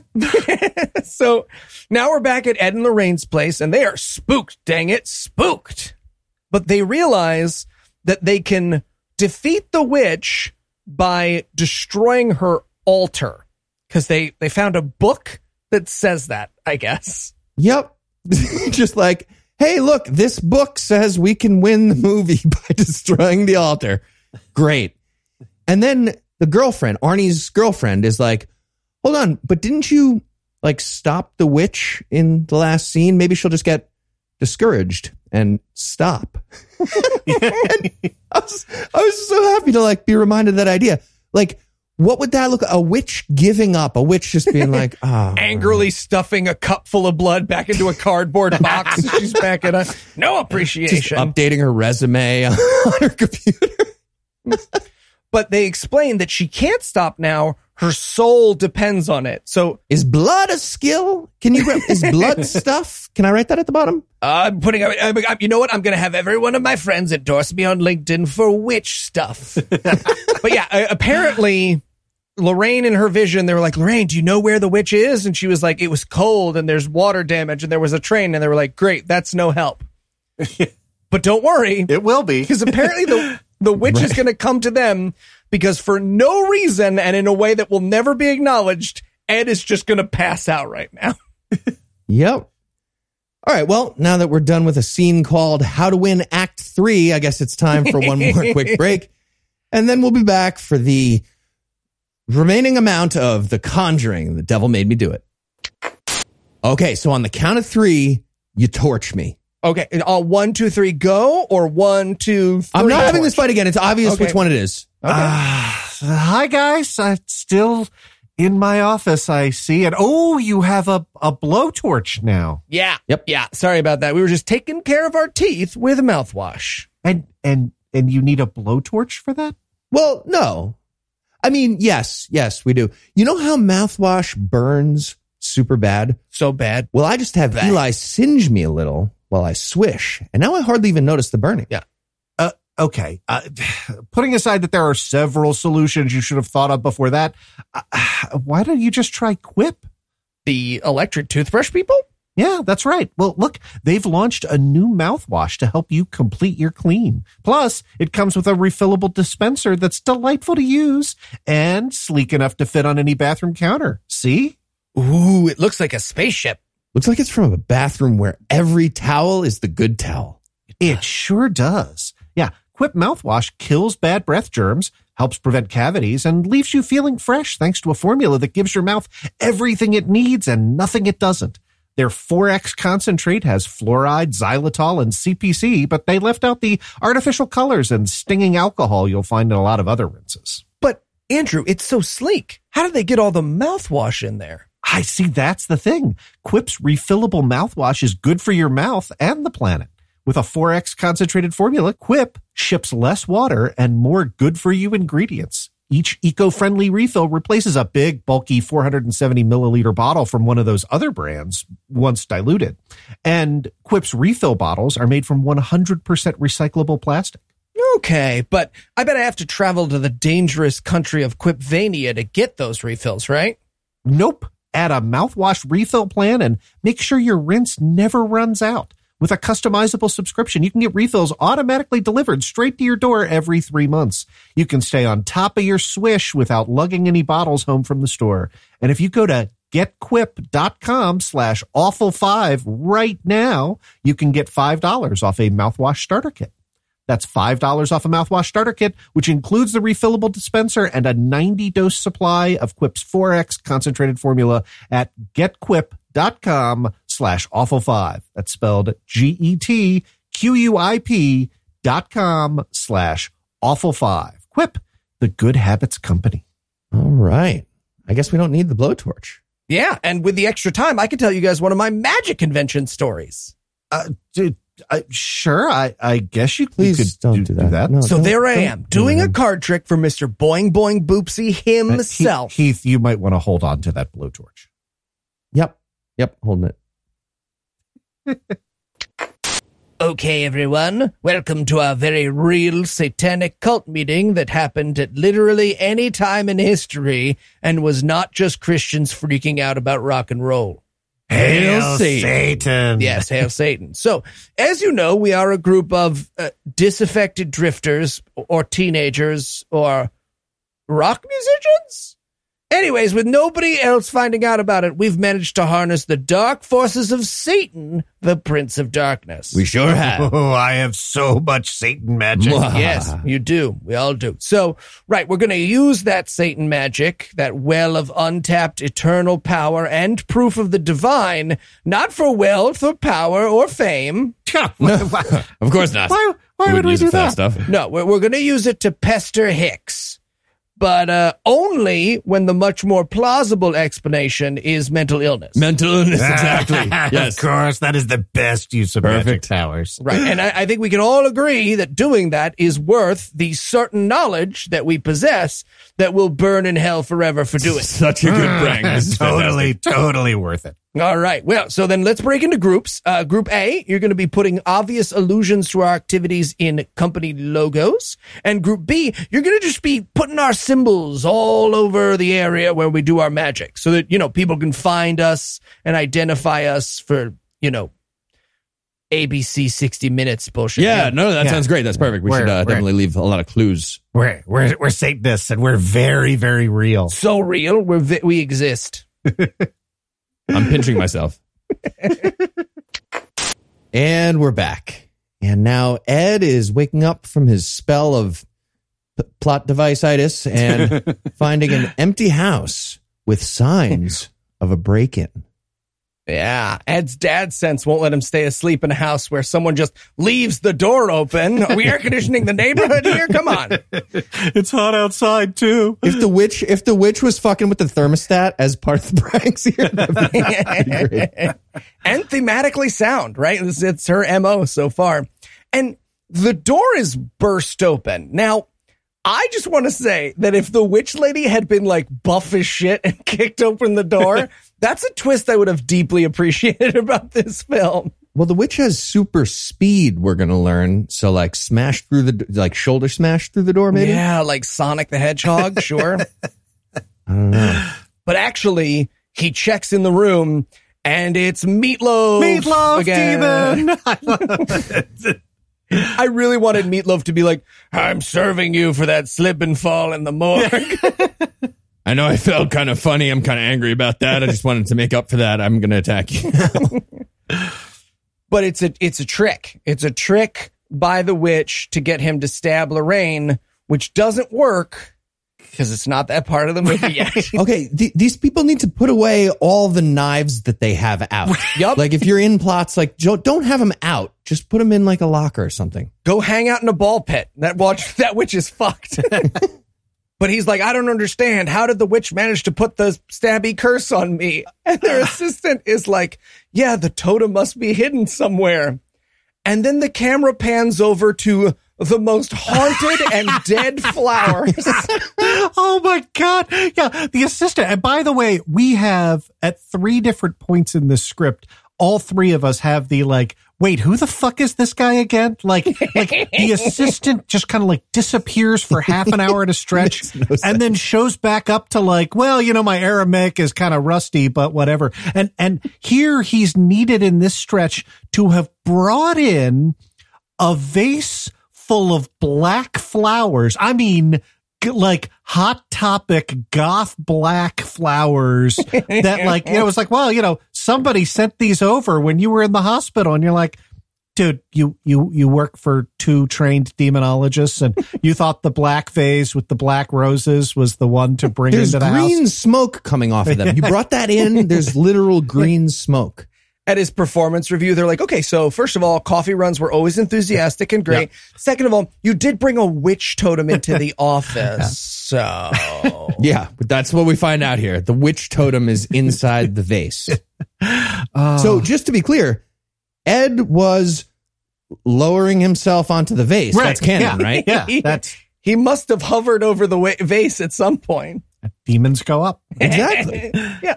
So the next morning, the Scooby Gang are all trying to figure out who the witch demon lady is.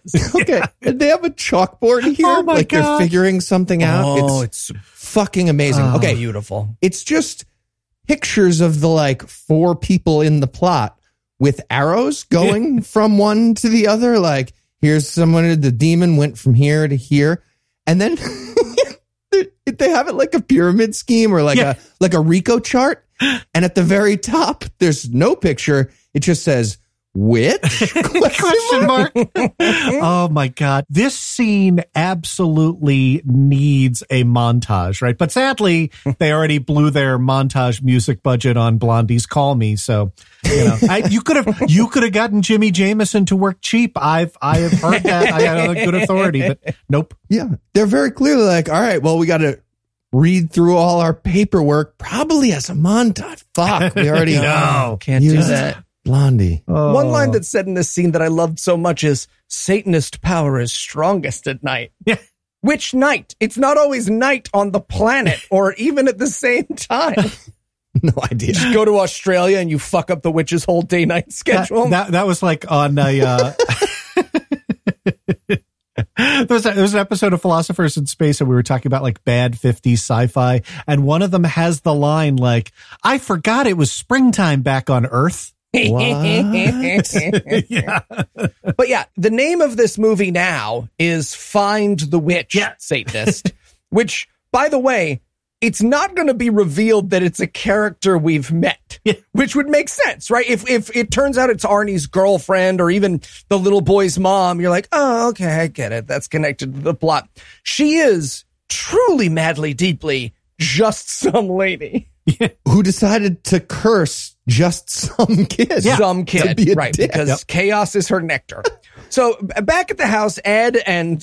who the fuck are you guy are looking through the file. And my friends, this is one of the most masterfully bad scenes in the movie. Yeah. Because what they're going for is they triangulate where the killer is based on where his kills are. But they're too stupid to write that scene. So they're like, all right, one guy killed in Allentown, New York, then 14 people killed in this teeny tiny circle, which is very obviously this town. And Ed checks the file and he goes, wait a second. She brought it home from college. Move the pin over. This is, the dialogue here is truly like 1960s Adam West Batman levels of logical leaps, right? It's like, demon, that rhymes with Lehman. That's how I pronounce lemon. Lemons are sour. Okay. Sour things make you pucker your lips, which is the way we used to do it in Connecticut. Yeah, I don't think. Wait, you said Lehman Brothers? Yeah. Lehman Brothers is an investment bank. Bear Stearns. Bear. It's a bear. Yeah. They have no idea what they're talking about. Yeah. So while they're doing that, Lorraine is visiting Father Kastner. Now, Father Kastner, he's the creepy priest who was kind of decomposing that we met earlier, who has the room full of evil stuff. So she checks in to see if he has any more things that are relevant to the plot. And he does. Professor Ex Machina, can we... This is where he reveals that the curse needs 3 victims to be complete. The child, the lover... and a man of God, but they already didn't succeed with the child. The child lived, right? So it's over. Also, Ed is a man of God now. He's a fucking psychic investigator. Short of No Illusions, that's about as far from man of God as you can get. Yep. But since she asked the right questions, he would like to invite her back into the basement for even more story. And that's when he runs away super fast. Yes. So Lorraine is like, Father, you walked really fast to get ahead of me. You're already in the evil basement. I don't, okay. Based on the staging of the next couple scenes, the father is like, I have something to show you. Fucking sprints down the stairs, sits at his desk in his little lair full of evil black magic shit, and then turns out all the lights so that when she comes downstairs, he could turn on the lights and be like, hello. Hello. I was been here the whole time. My chair's not spinning. It's not a spinner. I thought I could do that too. He's screeching it along the floor. Hey, you want to just stand up and spin around? Maybe you just stand up and do a little spin? No, he's got a photo album to show her though. And that photo album is, this is my daughter. I have a photo of her. Okay, go on. I raised her in my basement full of Satan magic. Sure, that checks. In retrospect, not a great idea. Yeah, he says my wife died at childbirth, so I had to keep it a secret.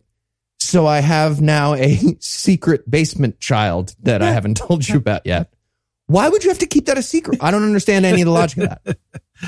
But why wouldn't he have revealed this before? Yeah. His daughter is the Satan witch. Right. And the logic is only like, well, it's the third act. You've met all the other characters.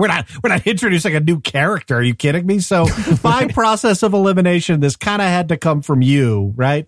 Yeah. Right. Yeah. And he like half apologizes because he's like, I do have this evil basement of Satan magic stuff. And you get obsessed with something. It kind of, your kid ends up doing it. And all right. Bottom line, my kid is the witch who is evil and causing all of this. Yeah. And it's not like, by the way, I know her weakness. I know where she is. I know how to help you. He's just like, hey, this is obviously my kid's work. I don't want to be that guy, but I have one of her totems up on the fridge. And I was like, that is my kid. Yeah. So that is my kid. Also, best worst accidental metaphor here. The religion problem is just like the gun problem. Like they did this earlier when he was like, I like to, take the guns off the streets, but then have them here. So like, yeah, his evil religion does that too. Yes. Yeah. Only if his daughter had shot herself in the face with a witch totem would the metaphor be more appropriate.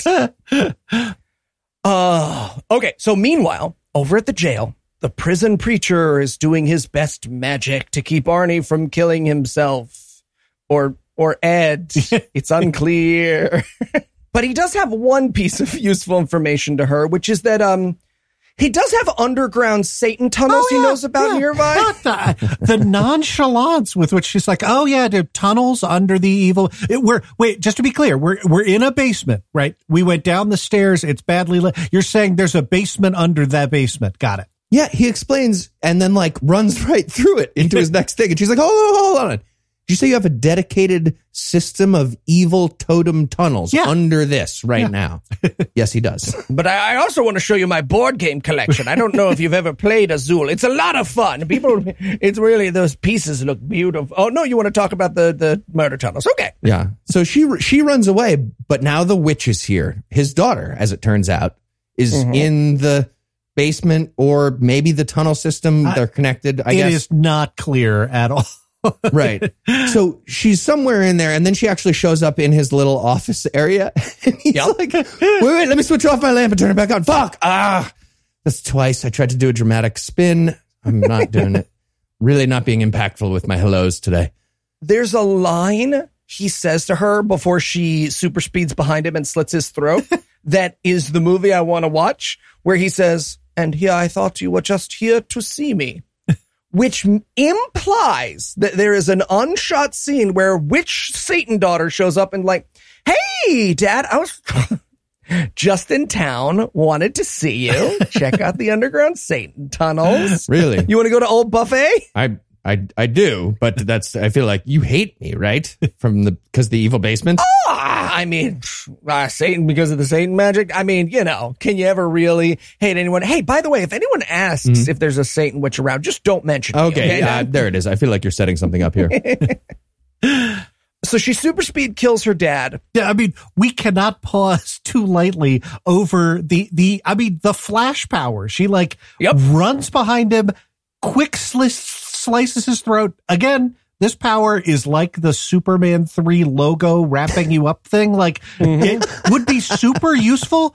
Never shows up again ever, right? Like, nope. Remember, her main antagonist at this point is Sidney Powell, kind of walking through dark tunnels. Like, if you're the fucking Flash, I feel pretty confident that you can take out Sidney Powell. Like, that's not going to be a problem. You'd think. Yeah. Okay, speaking of Sidney Powell walking through dark tunnels, this is my favorite part. Oh, yeah? Sidney Powell is searching around trying to, I don't know, do detective work on these evil tunnels.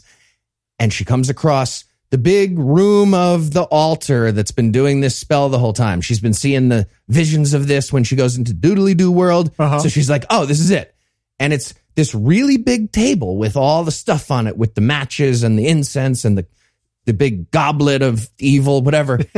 So she remembers from before, okay, we just have to destroy this altar to win Act 3. That was in that book written in Aramaic.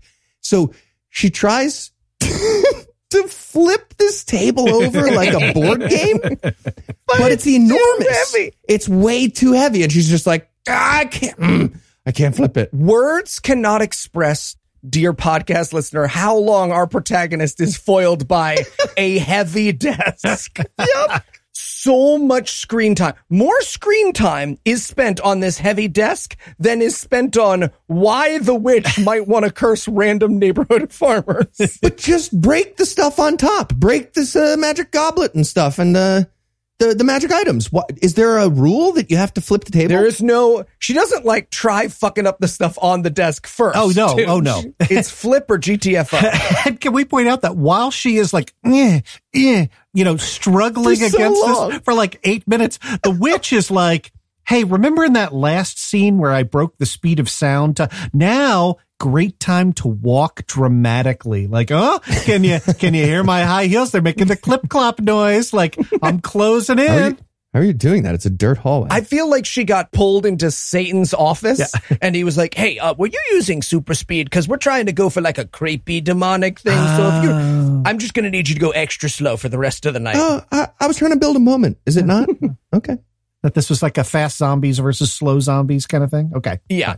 So Ed now pulls up outside. Why? Go fuck yourself. I have to. Every scene, every item that flows from the next for the next 5 minutes is legitimately hilarious from this point out.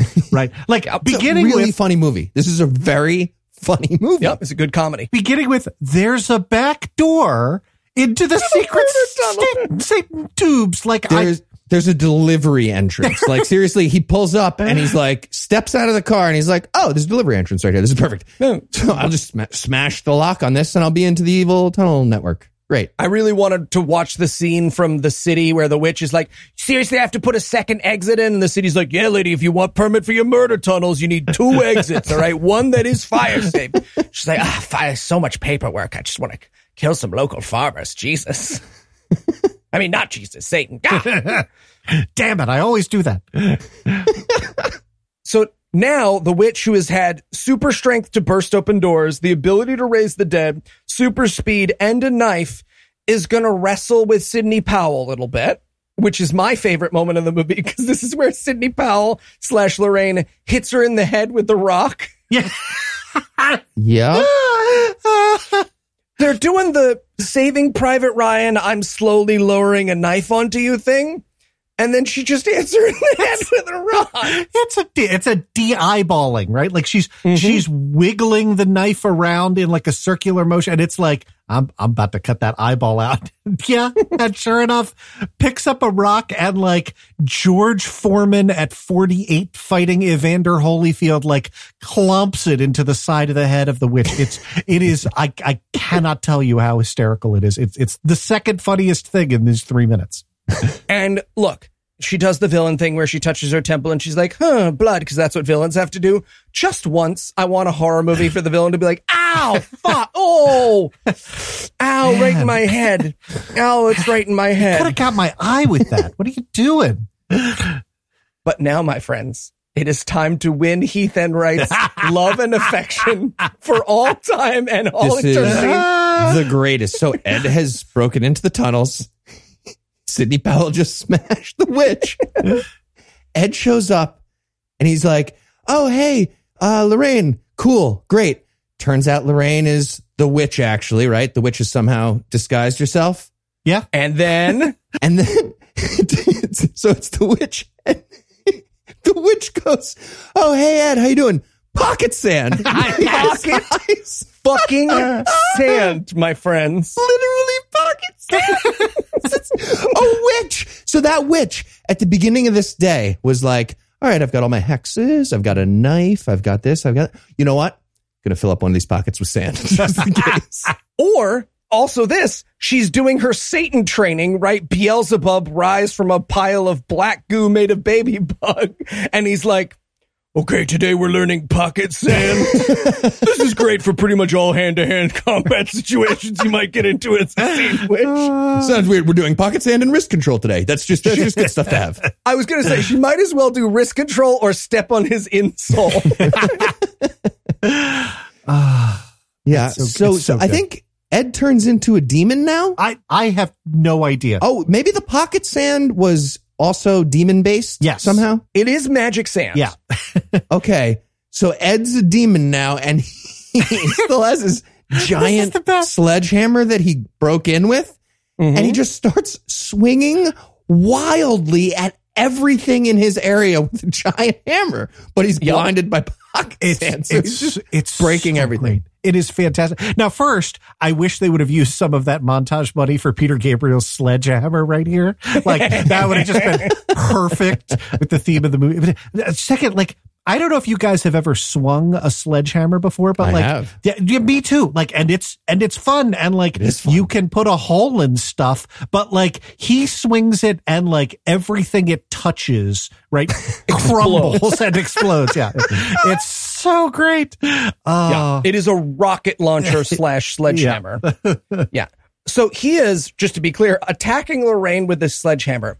And I don't know what saint, what angel made them choreograph this scene for 27 minutes, but it is some of the funniest footage ever. It's so long. I could not stop laughing. He's swinging wildly with it. Like, imagine Eli Bosnick has a giant hammer. He's somehow on fire and just became a demon. And now we get to watch whatever physically happens for like a half an hour. The actress runs out of ways to say Ed. Yeah. Right? She's like, Ed, no, smash. Ed, no, smash. All right, seriously, Ed, smash. Edward? I don't know. But luckily, she knows the cure for demon pocket sand, which is... remember our first date in that gazebo?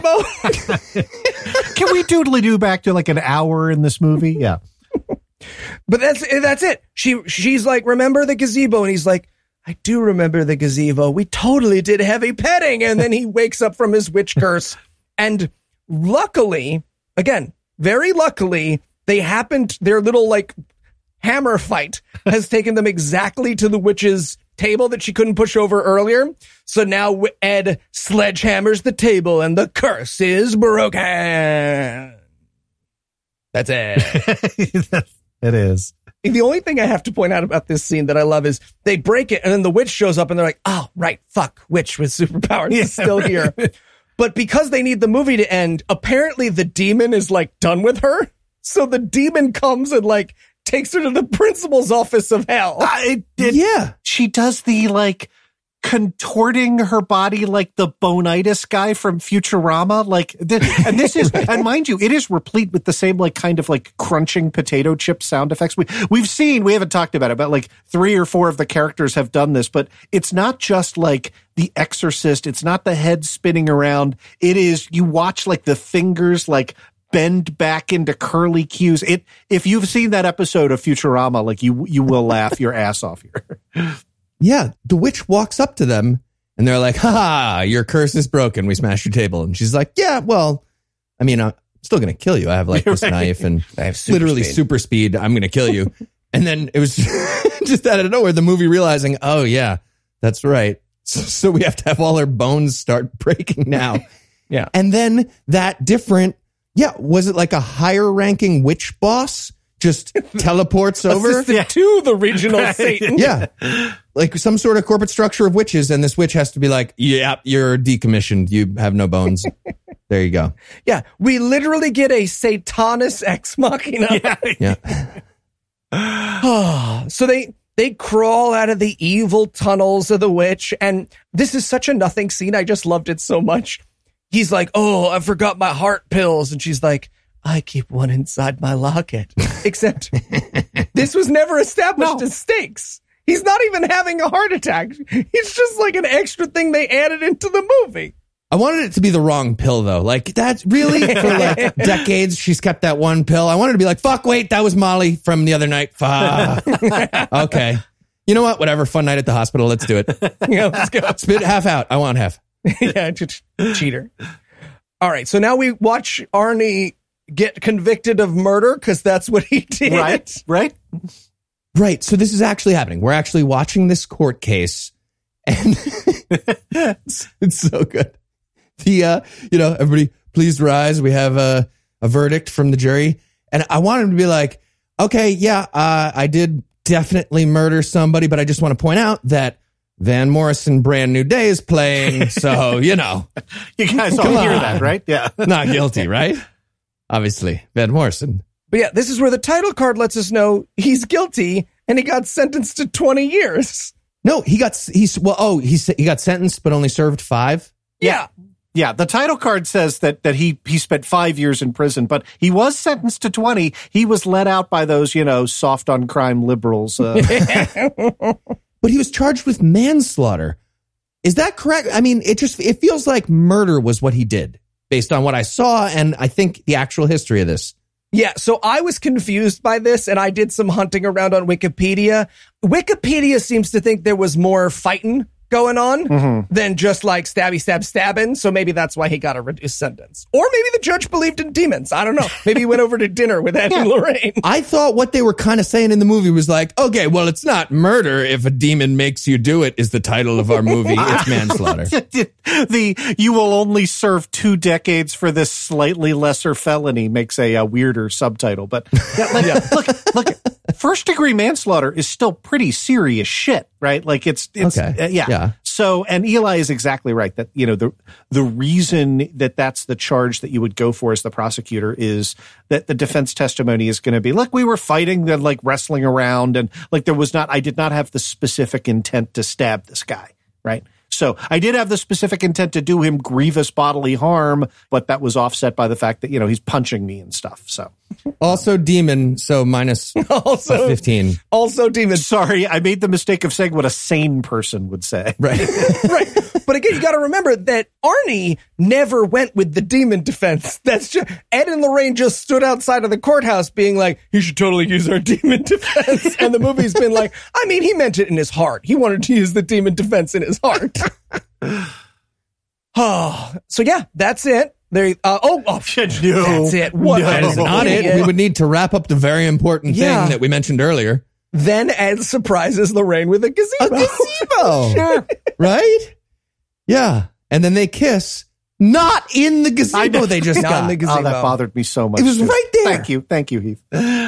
And we're going to end the movie with, you know, because they always do like a based on a true story, and Ed and Lorraine were on the news and TV all the time. So they have the world's shortest clip of some news guy going, hey, isn't it literally impossible to enforce any law if a guy can just say the devil made me do it?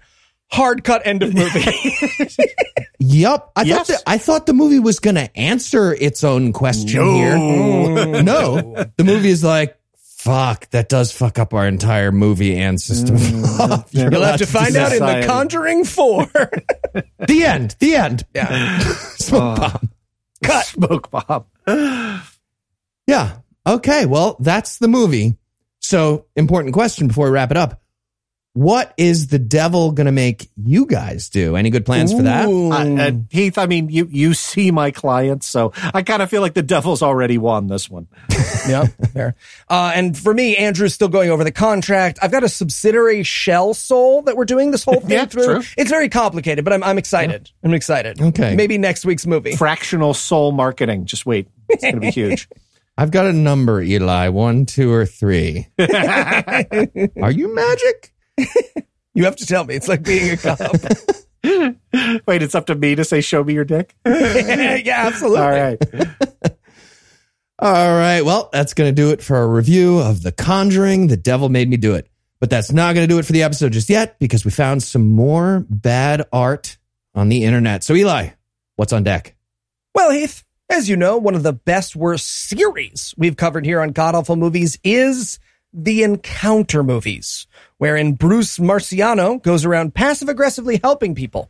So when we learned that the Pureflix original The Encounter TV show had hit the airwaves... a show about this guy. Yeah, we had to check it out. So we'll be watching The Encounter, the television show, episode 1. All right, well, with that to look forward to, we're going to bring episode 304 to a merciful close. Huge thanks to Andrew for joining us.